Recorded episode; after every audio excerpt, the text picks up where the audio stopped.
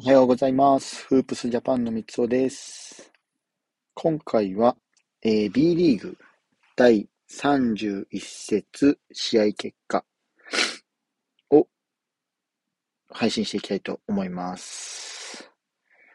えっ、と、10、なんで12月？えっ、と、4月12日に、に、えっ、と、B リーグがえっ、と、第3、B1 ですけども、第31節が行われました。で、えっ、と、こちらですけども、えっ、と、まあ、ざっと結果から見ていくと、えーアルバルク勝って、宇都宮も勝って、群馬勝って、千葉勝って、川崎勝って、まあ東地区結構圧倒的に勝ってたかなっていう試合も多かったですし、あとは、えっ、と、島根と琉球かな。こちらが、あの、西地区の1位、2位の対戦で、対戦したりとか、そういうのが、えっ、と、いろいろあって、えっ、と、個人的に印象に残った試合は、えっ、と、まずそうですね、島根と琉球の、この西地区の首位争い。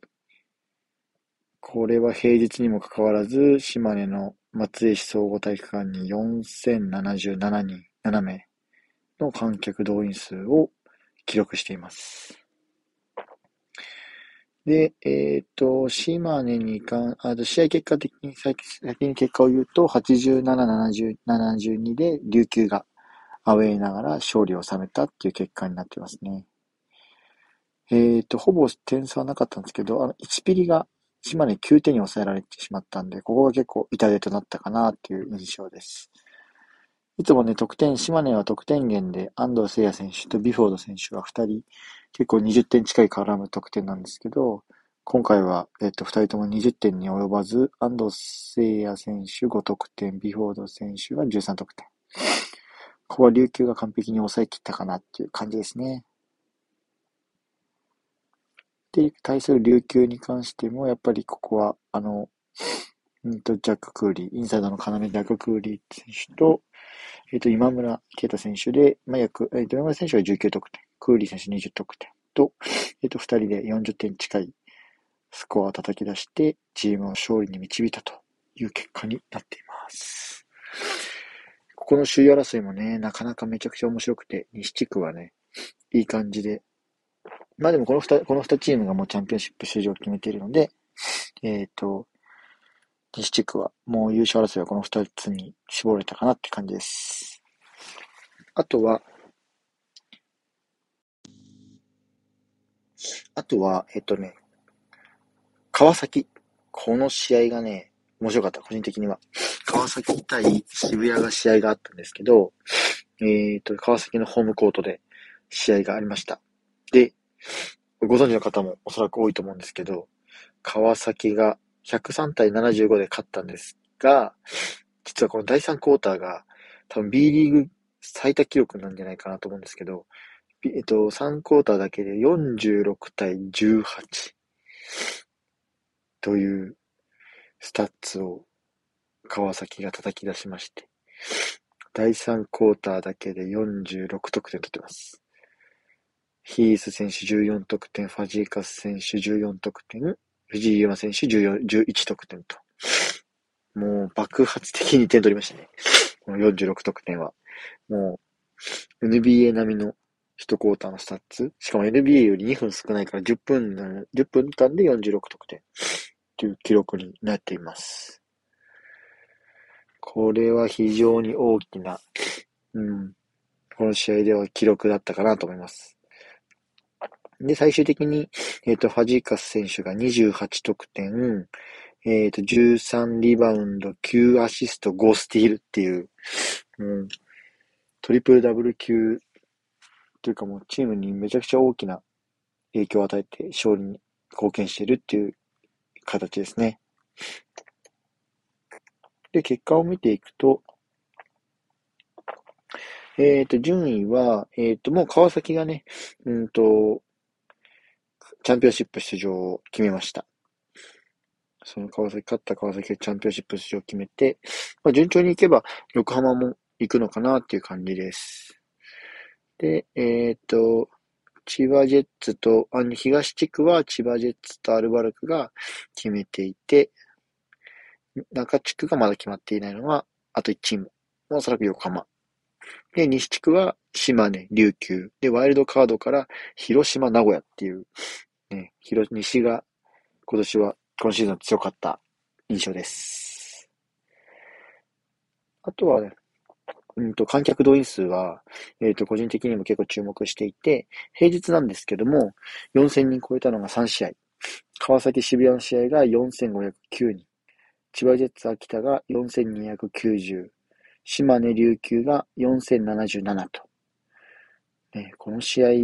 この試合というか、この日の試合は平日だったんですけども、4000人超えという、えっ、ー、と、数字も残しているので、まあ、B リーグのね、この盛り上がりっていうのは、確実に伸びしろしかないなっていう印象です。平日にね、なかなかこうお客さんを集められないっていうのが、えっ、ー、と、現状ではあるんですけども、やっぱりプロ野球とか J リーグとかは、まあ長い歴史があるのもそうですけど、えー、1万人を超えるようなお客さんをドーム内、スタジアム内に動員してますので、このあたりは B リーグもまだまだこれから、え、伸ばしていって、えー、1万人の動員数を記録できれば、なんと、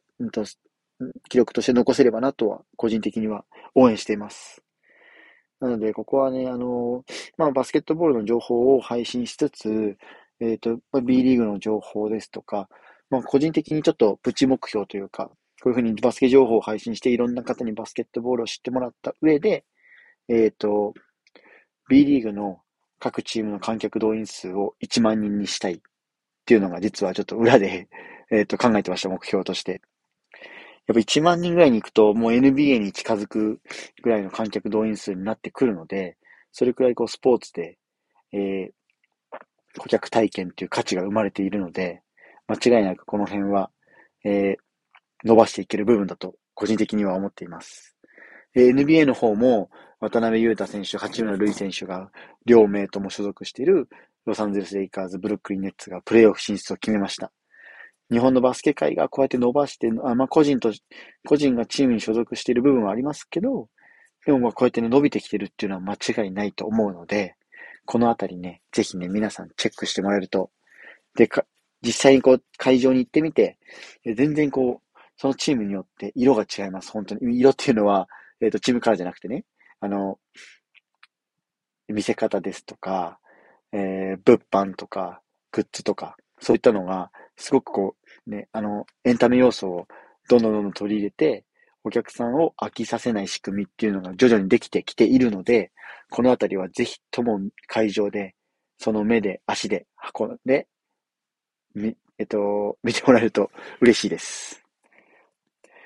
まあ、B リーグなんかは、あの、ハーフタイムとか、えっと、クォーター間でこう休み休みがあるんですけど、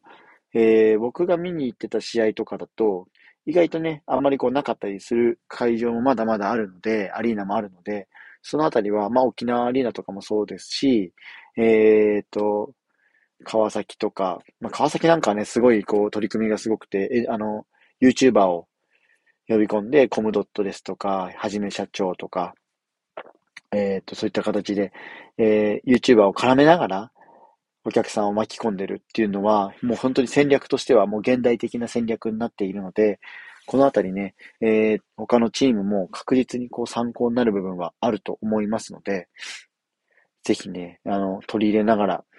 で、えー、見に行く方もぜひチェックしてみると面白いかなと思います。個人的には、ハーフタイム15分とか20分とかあると思うんですけど、ショートムービーとかあるとすごく面白いなと思います。個人的な意見ですね、これは本当に。なので、なんか無映画とかをちょっとプチ上映してみるとか、その映画を見に来るお客さんがバスケットボールを知って、バスケットボールの、こう、認知につながるっていうのもまたね、面白いのかなと思うので、そのあたり、えっ、ー、と、なんかこう、情報とか、あ、こういうのあったらいいなっていうのがあれば、教えてもらいつつ、こっちからも発信できればなと思いますので、今後も B リーグ、これからチャンピオンシップに入りますんで、ぜひチェックしてみてください。フープスジャパンでは NBA や B リーグ、大学バスケなどバスケットボールに関する情報を日々配信しています。概要欄にリンク貼っておきますので、ぜひチェックしてみてください。以上、フープスジャパン三つおでした。それではまた。